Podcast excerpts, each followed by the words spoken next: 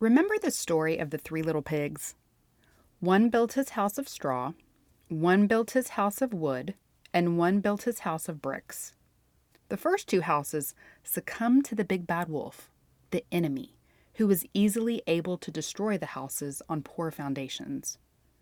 But he couldn't destroy the last house, the one built of bricks. It was strong and grounded.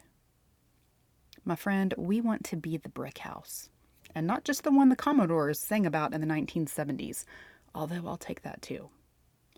We want to build our holy temples on unshakable foundations.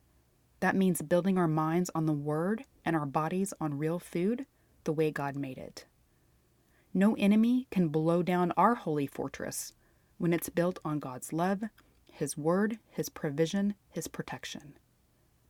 Shore up your foundation, my friend. Keep laying the bricks of your mind and body.